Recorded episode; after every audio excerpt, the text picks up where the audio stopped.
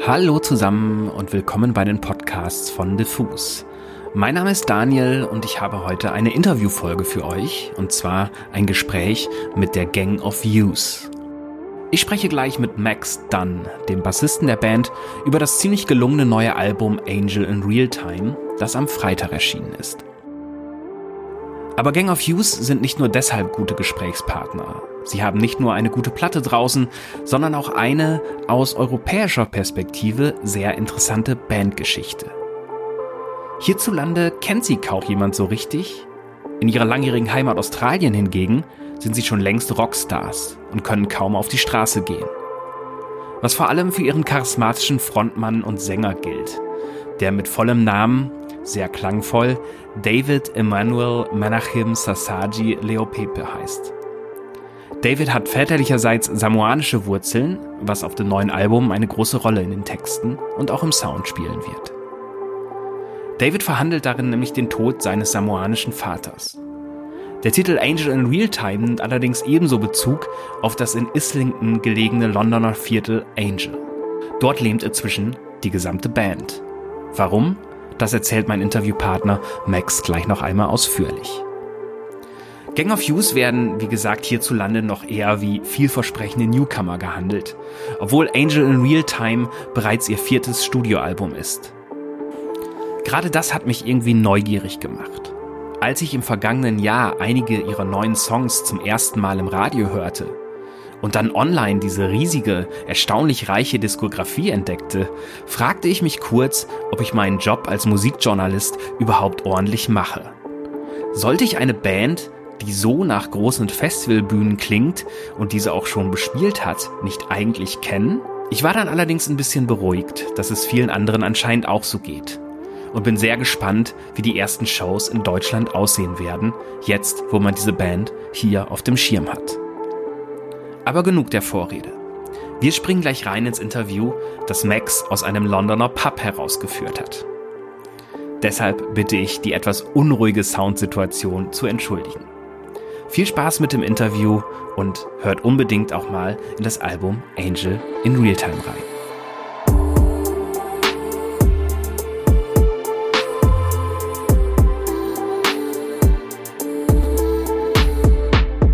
Hi there, Daniel here from the Diffus magazine. Hey mate, how are you? Sorry, I'm just in a pub. I'm gonna step outside.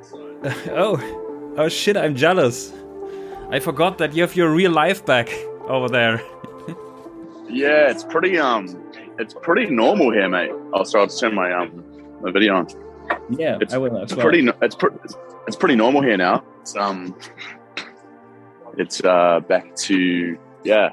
It's kind of like as if it never happened, which is pretty crazy.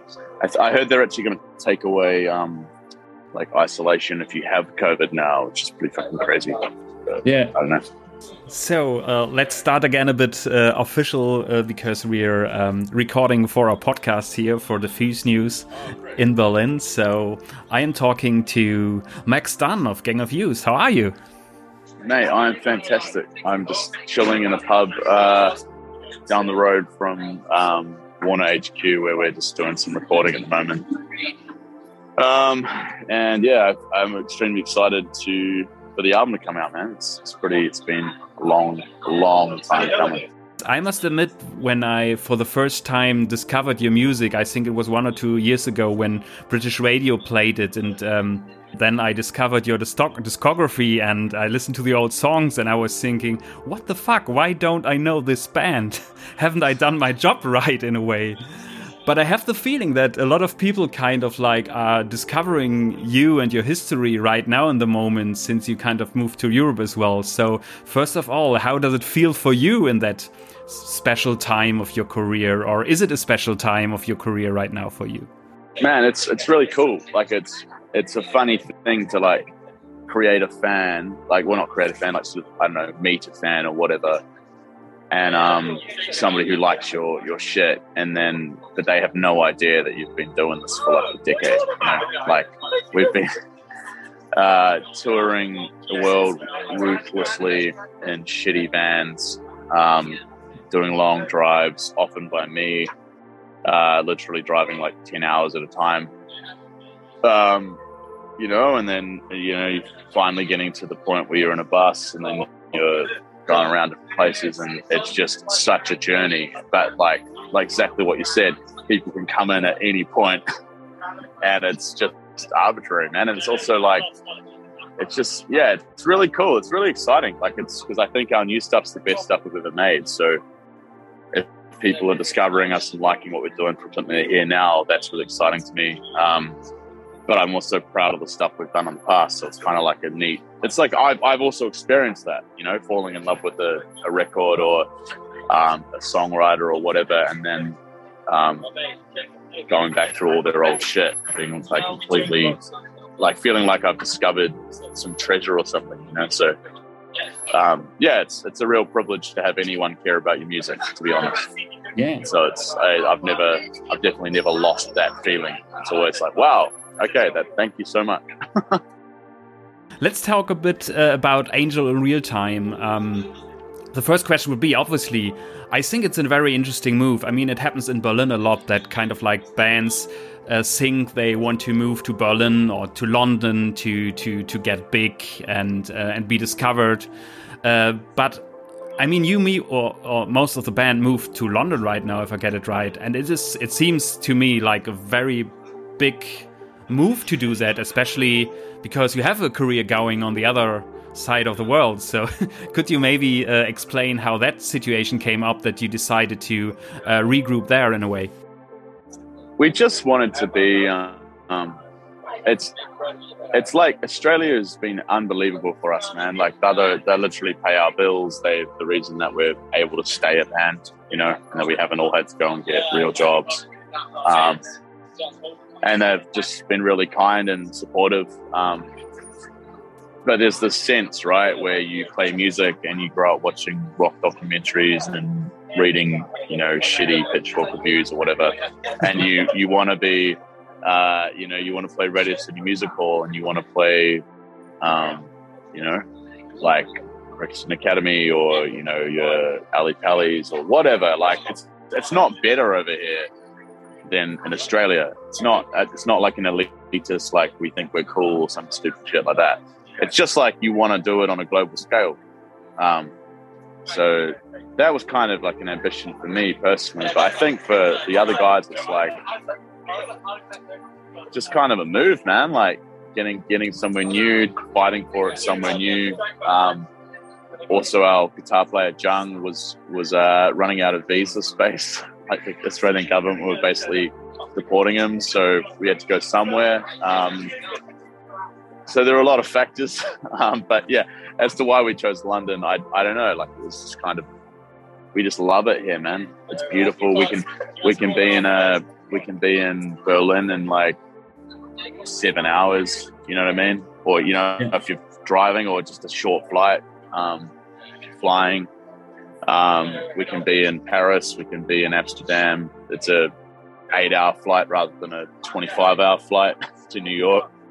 It's just you just feel like you're kind of more in the part of the whole world. And, and I know that's ridiculous because you know we never play the show in South America or Russia. You know, it's like I don't mean to say that you know, America and Europe is the world. But you know what I mean? Like, yeah, you grow up in Australia. in small space. It's perfect. yeah, just I don't know, man, but it's it's definitely so much respect for our our uh, our home country and what what it's allowed us to do, and yeah, it should not ever be understood of us thinking we're bigger than it or anything. That's bullshit. It's just it's just like trying to do it in other places.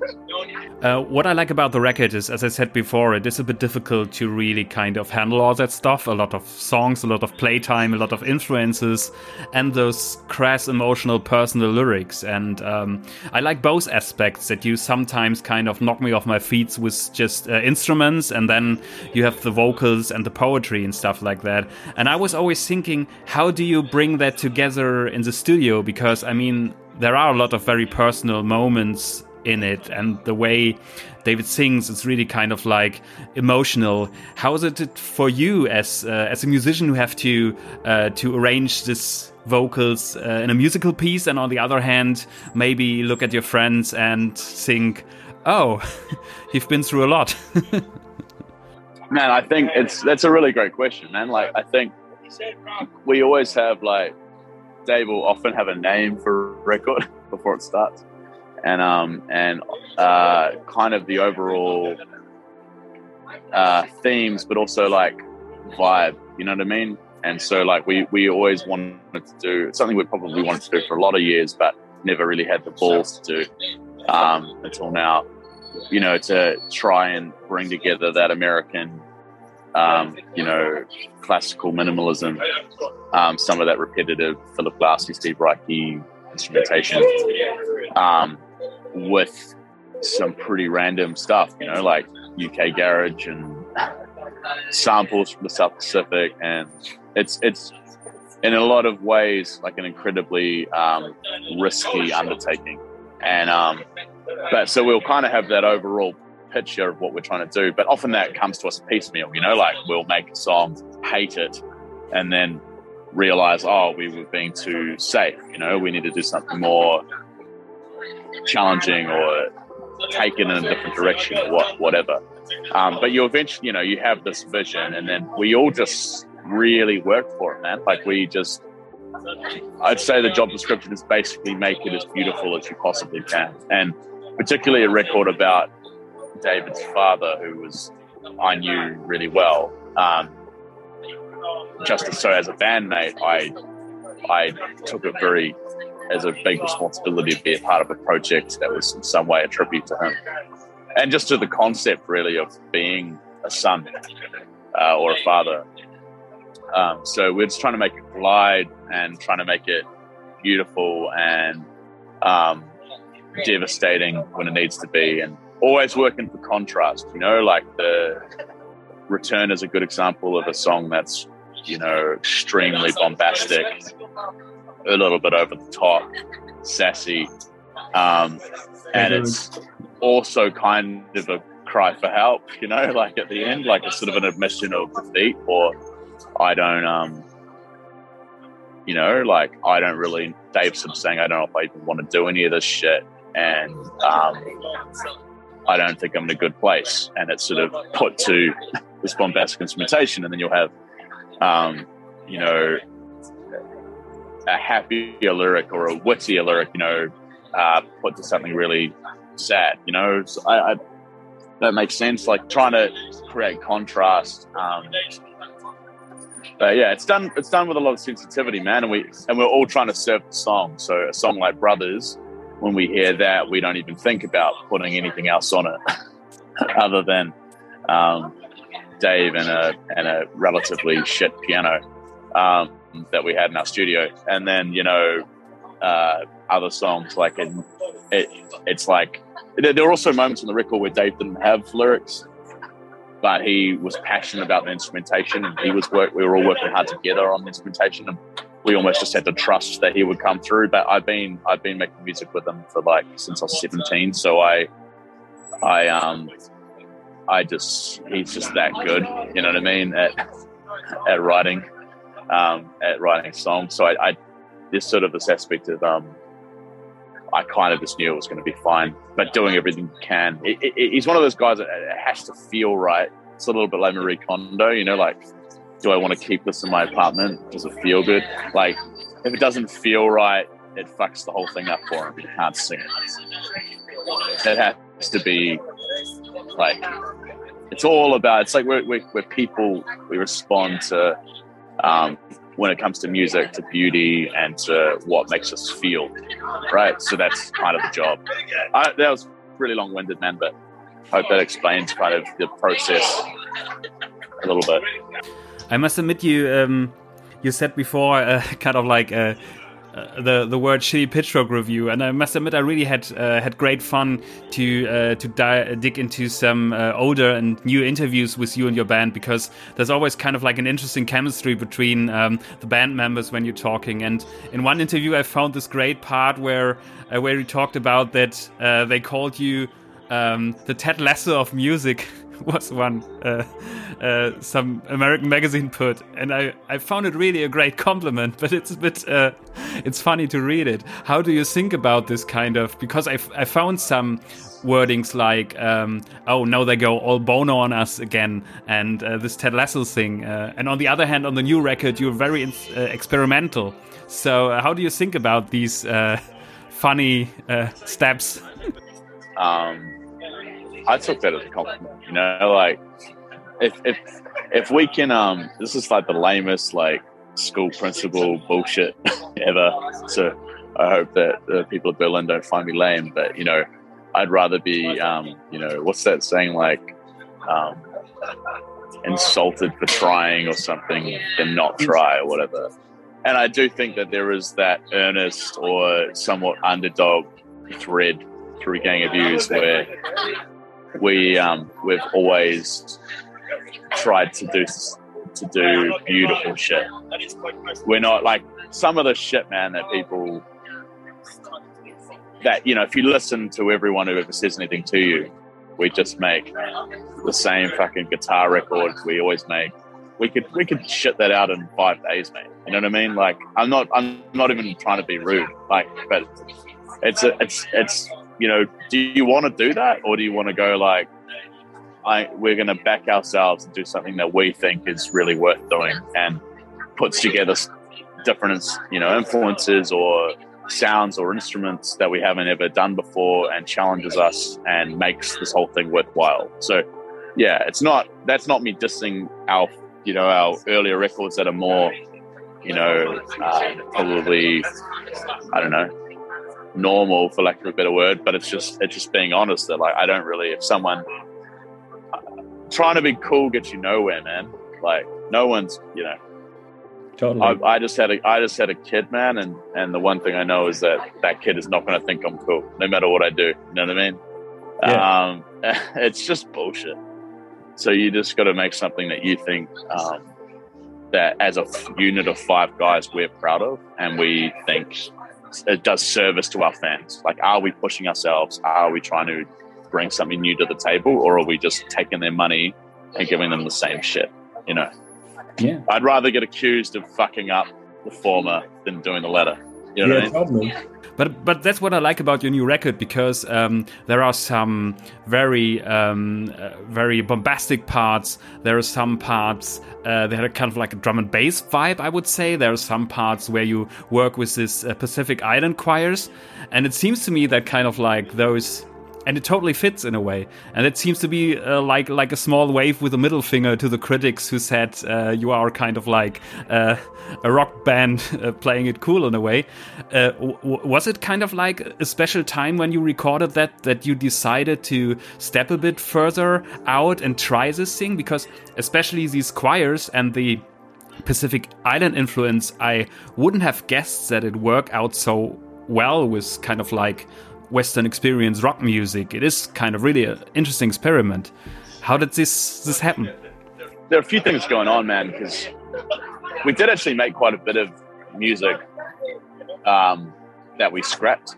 So we went on a journey. Um, you know, we're a very inefficient band when it comes to recording, honestly, to a depressing extent. Um, we're not we're, we're very we're good at what we do. Like we, we we do one or two takes and we move on but it takes us forever to work out what that take should be that makes sense. Um, but uh, yeah i think like so much of this record is about dave's story and about his father who was a samoan man and uh, the complexity of being dave's shining a light on like the song brothers which is probably the best song on the record. Uh, you know is just him talking about finding his long lost brothers, right? And that story and the Dave's trying to connect to who he is. Um, and we're, we're sort of fortunate to be on that ride. And, uh, you know, we went to New Zealand and recorded with York Gospel Choir and a, guy called Simon the Puffai, and we had a, a Maori instrumentalist. They, they, there's a uh, type of music called a taonga pūoro, which is a uh, traditional Maori New Zealand music and uh, we had a guy called Shane play on that, and he also co-wrote Spirit Boy. So the, the verse you hear in Spirit Boy that's sung in Te Reo Māori, which is the indigenous language of New Zealand, he sung that and wrote that verse. Um, but like working in that environment was all of, was was in part about honoring Dave's father and connecting to that story, um, and but but never losing sight of the you know the Londonness and the you know five guys making music from different backgrounds. Um, so all of the all of who we are is thread through the music, but it's ultimately about this man, right? Who was a Samoan man. So it made all the sense in the world that to have um, Samoan and Tongan um, Cook Island voices and instrumentation on the record. Um, and if you've spent much time around Pacific Islanders, you know that they're better at singing than everyone else. Um, and there's a certain level of just what I would call like umami. We're on fucking chef's table or something, but they have this vibe that uh, is just better. Honestly, it's it's not. It's absolutely indelible and it's completely irreplaceable. You couldn't do it. You couldn't get 50 of the best singers in London to recreate it. You couldn't. Um, so that was important to us. And then the aspect with the samples, like these fanshawe samples, like that's that's a guy who went to Islands in the 70s to try and memorialize, like, you know, protect from, you know, being forgotten, ancient, you know, well, not, not ancient influence in the music, but, you know, it's a lot of it's Christian sort of what Himine or Minatuki, like church songs from the island. Um, and it's like so to us, that was a huge burden and responsibility and a gift to be allowed to use that. Um, and that ties into the story of Dave's dad. Does that make sense? So it's kind of like this record was recorded in Auckland, Budapest, London. It was recorded across generations because we're using samples from the 70s and we're recorded Pacific Islander instrumentation in 2020. Um, so the undertaking is huge, but it's not I, I don't really think it was ever going to not work. Like they're so good. Do you know what I mean? Like if you is, yeah. if you put if you put any Pacific Islander choir singing, and you work out what the key is, and you play chords over it, it's going to sound fucking amazing. And and then it's about honoring that and creating instrumentation around that, and Dave writing incredible music about the islands and about a Samoan man, his father um, and a tribute to that. Um, it's not something that anyone could do. It has to be someone who has ownership and mana and is Samoan, you know, who can yeah. do that or is, you know. So it's, I wasn't really worried about it. I'm kind of like just part of a team trying to realize that vision. Does that make sense? Um, totally. Yeah. But in, but in terms of it sounding good, it didn't even occur to me, to be honest. Totally. I I, I just get the um, uh, get the the writing that uh, we have to stop right now. Uh, uh, yeah. Thank you so much, man. It was, it was so nice to talk to you, man. And um, yeah, come along to our show, like when we're there, like head up our um, whoever you head up to organize this and get a ticket and stuff, man, and come along.